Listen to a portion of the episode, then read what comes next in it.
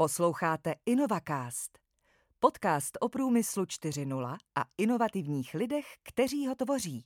Vážené dámy, vážení pánové, milí přátelé, já se jmenuji Aleš Vilka, vítám vás u sledování a poslechu dalšího dílu našeho InnovaCastu a dneska pokračujeme v popovídání si s Michalem Fichtnerem. Michale, dobrý den. Dobrý den, Aleši.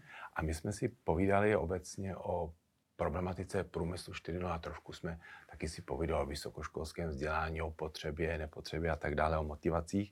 A v té naší druhé části bychom už se povídali do Brandýsa, do společnosti Continental. Je to vlastně jenom Continental, ty si to říkám je správně. To Continental Automotive Česká republika, ale říkejte mě tomu Continental, protože to ten oficiální název je velmi dlouhý a stejně většina lidí si bude myslet, že Continental vyrábí pneumatiky. Ano. A to bych si do poslední chvíle myslel taky já. Co se dělá v Continentalu v Brandýse nad Labem?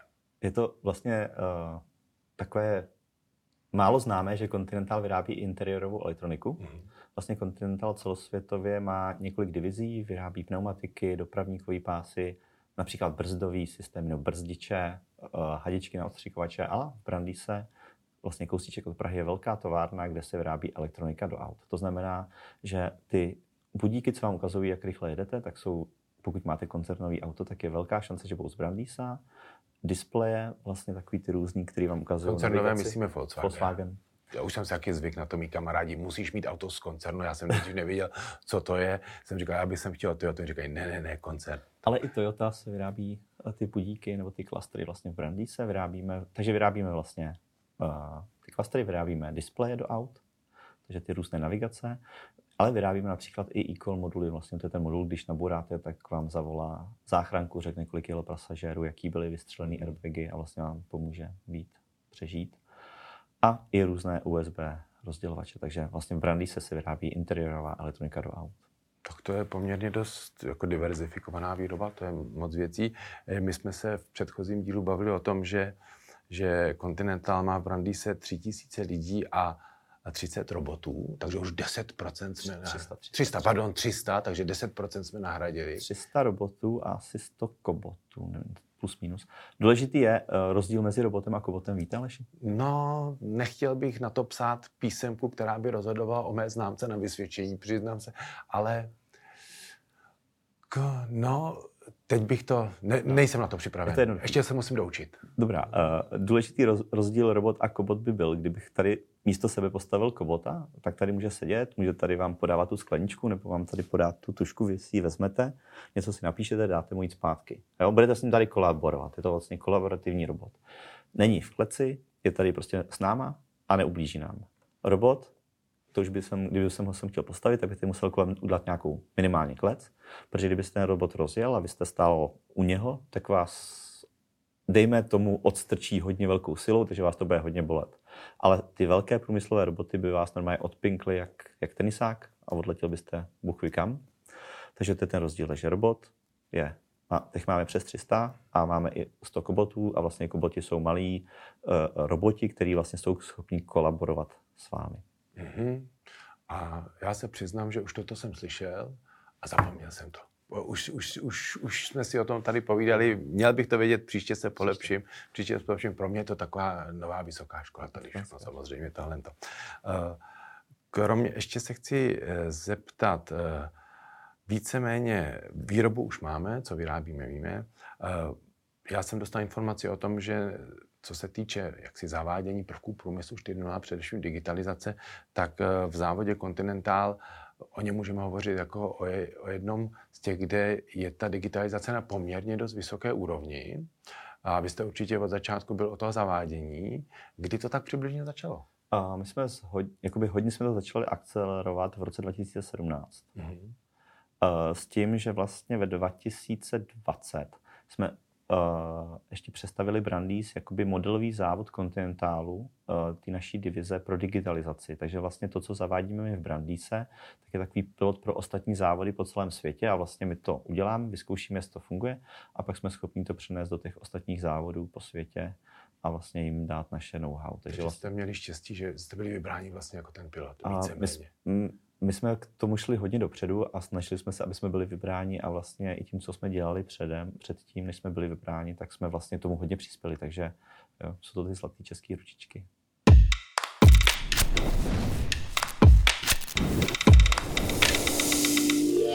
Chci se zeptat, v čem, co byl ten první krok, jestli vůbec můžeme říct, by byl nějaký stav výroby, byl nějaký stav zpracování dat, pořizování dat, kde vlastně začít, kde jste začali, o čem jste začali přemýšlet jako první, přestože já osobně si myslím, že je to vlastně nějaký uzavřený kruh a je velkou otázkou, co je nejdůležitější v tom procesu digitalizace. Máte pravdu. Je to přesně tak, jak říkáte, je to velký uzavřený kruh, nebo do toho kruhu občas něco přidá. A vy nemůžete začít jen tím, že řeknete tak jo, tak já půjdu a koupím robota. Protože vy toho robota koupíte, co s ním uděláte. Takže musíte vymyslet, jak ho tam do toho zaintegrujete.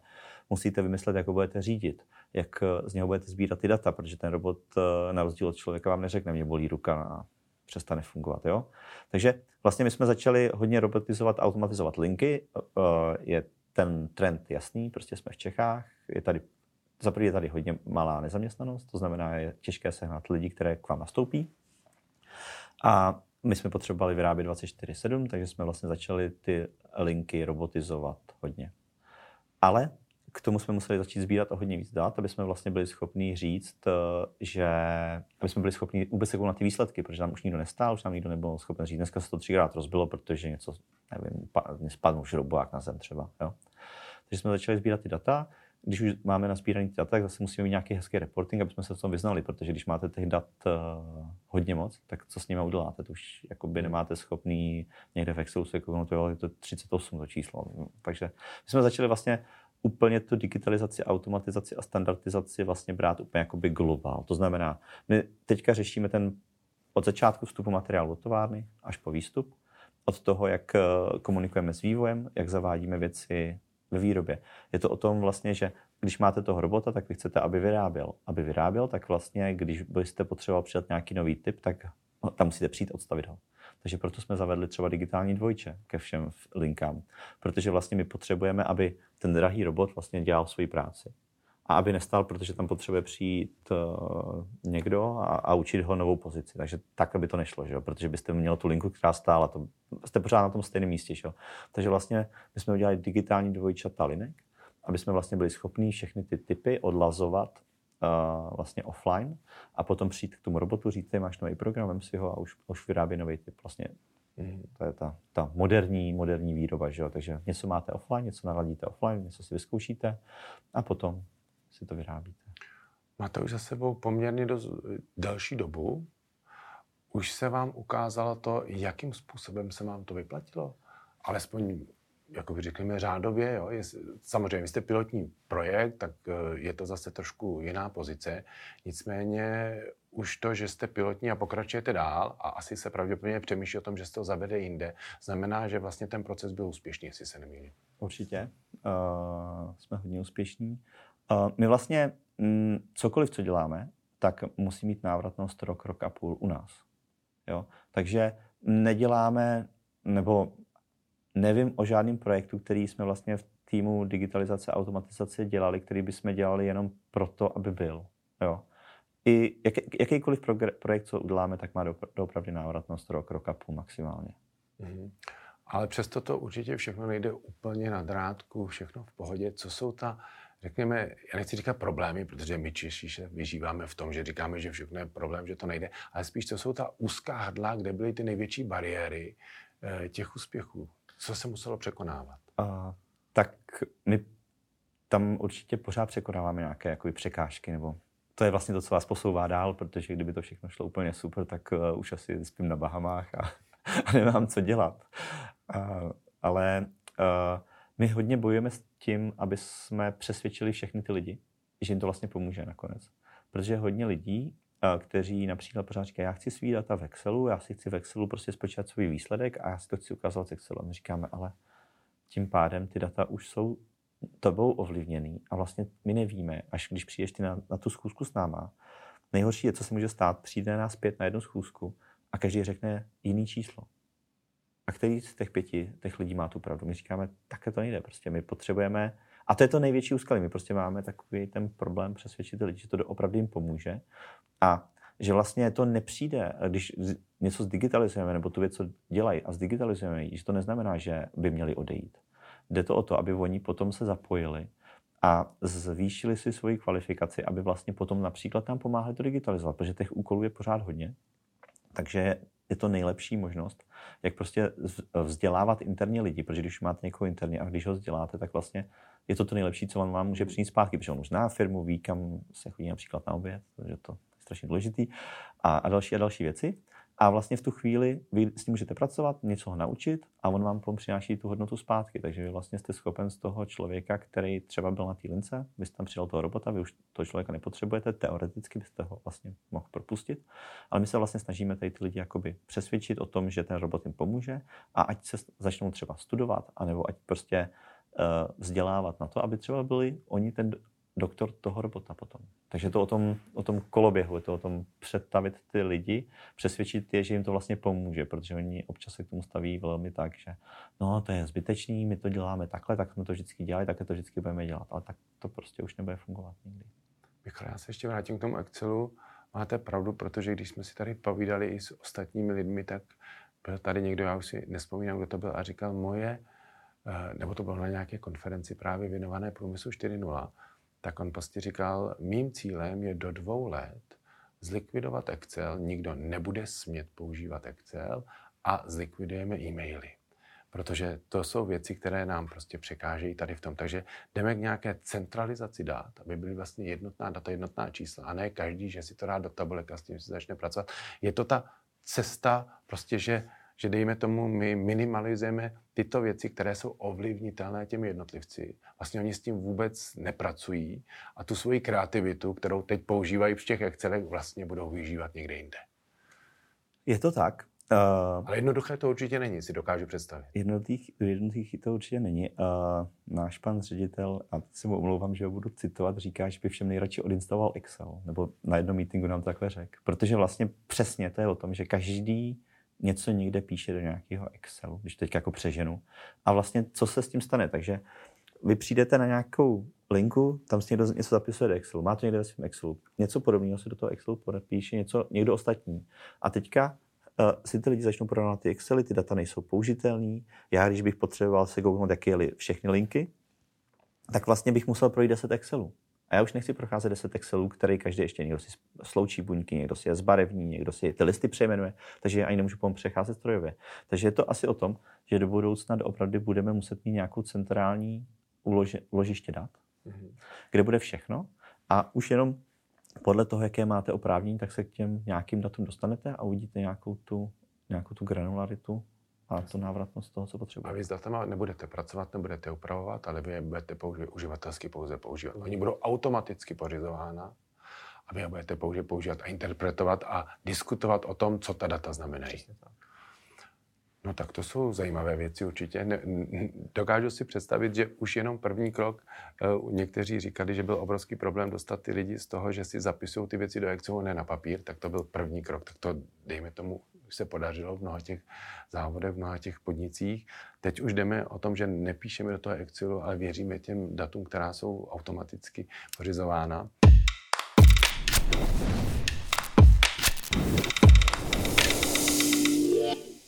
Přece jenom se mně zdá, vy jste na to taky narazil, ten lidský prvek bude ten nejdůležitější, protože ty lidé asi pravděpodobně musí to chtít, musí to pochopit, že to není proti ním, a že vlastně stejně jako při té průmyslové revoluci nám ty tkalci rozbíjeli ty textilní stroje, které jim berou práci.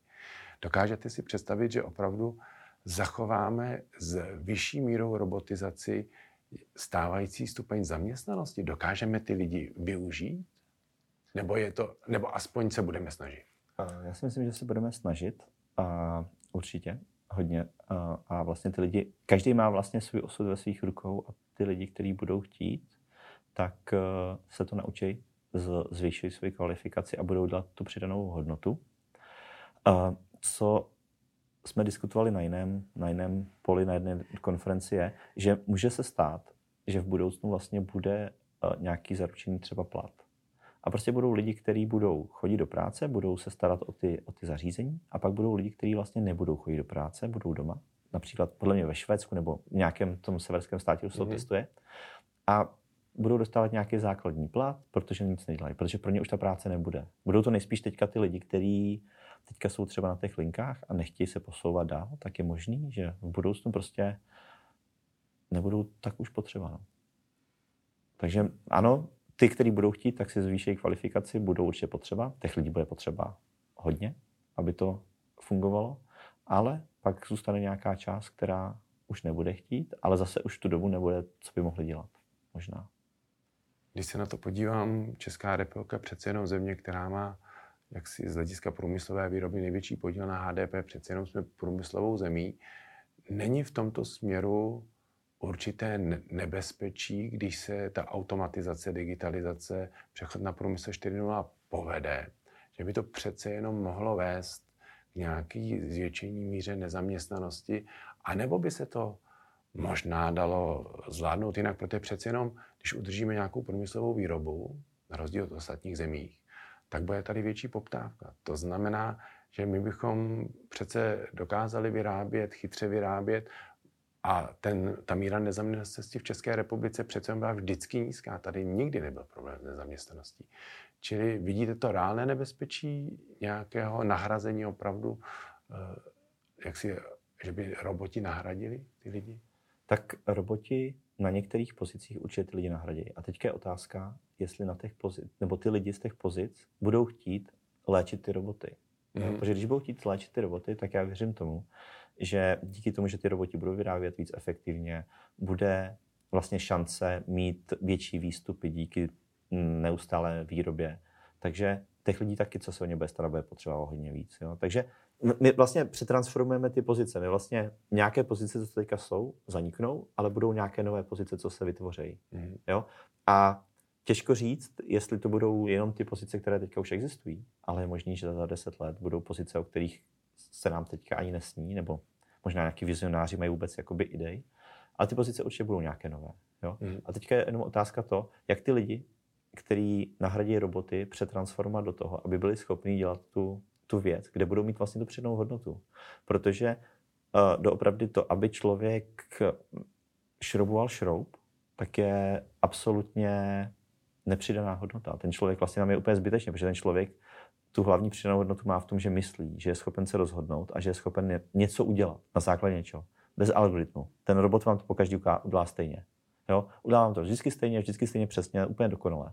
To ten člověk neudělá. Ten člověk to občas chytne ten šroubák zleva, občas zprava, občas prostě ten šroub požvejká víc, občas míň.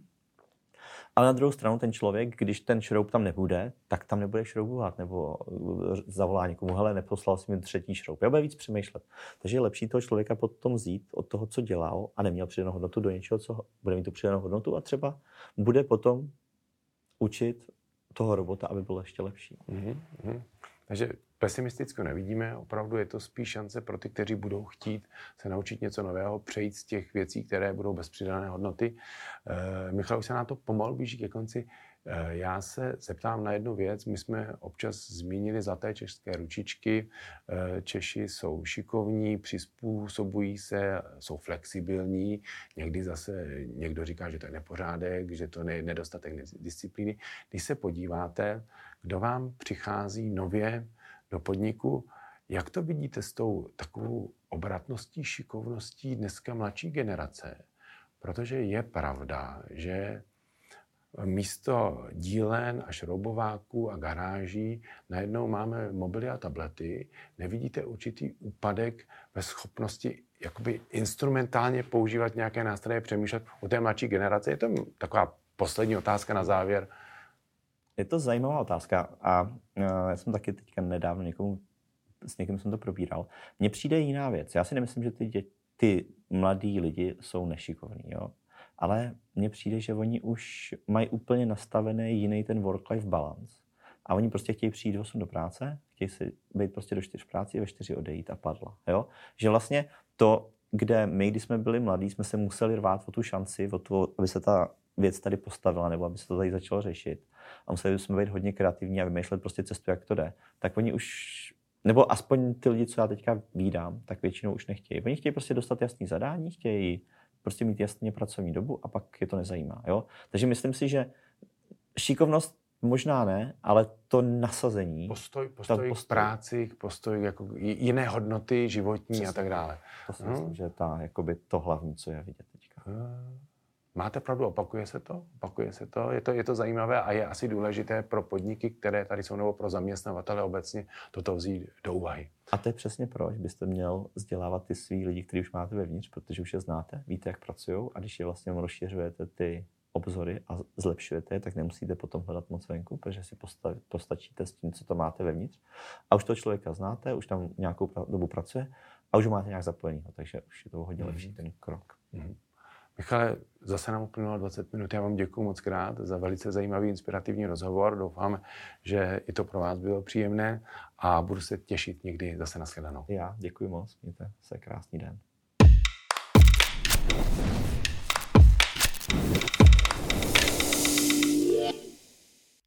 Národní centrum průmyslu 4.0 je technologicky neutrální a otevřená akademicko-průmyslová platforma. Spojujeme inovační lídry, firmy, univerzity, oborové organizace a výzkumné instituce se státem a veřejností a pomáháme tak vytvářet udržitelnou budoucnost.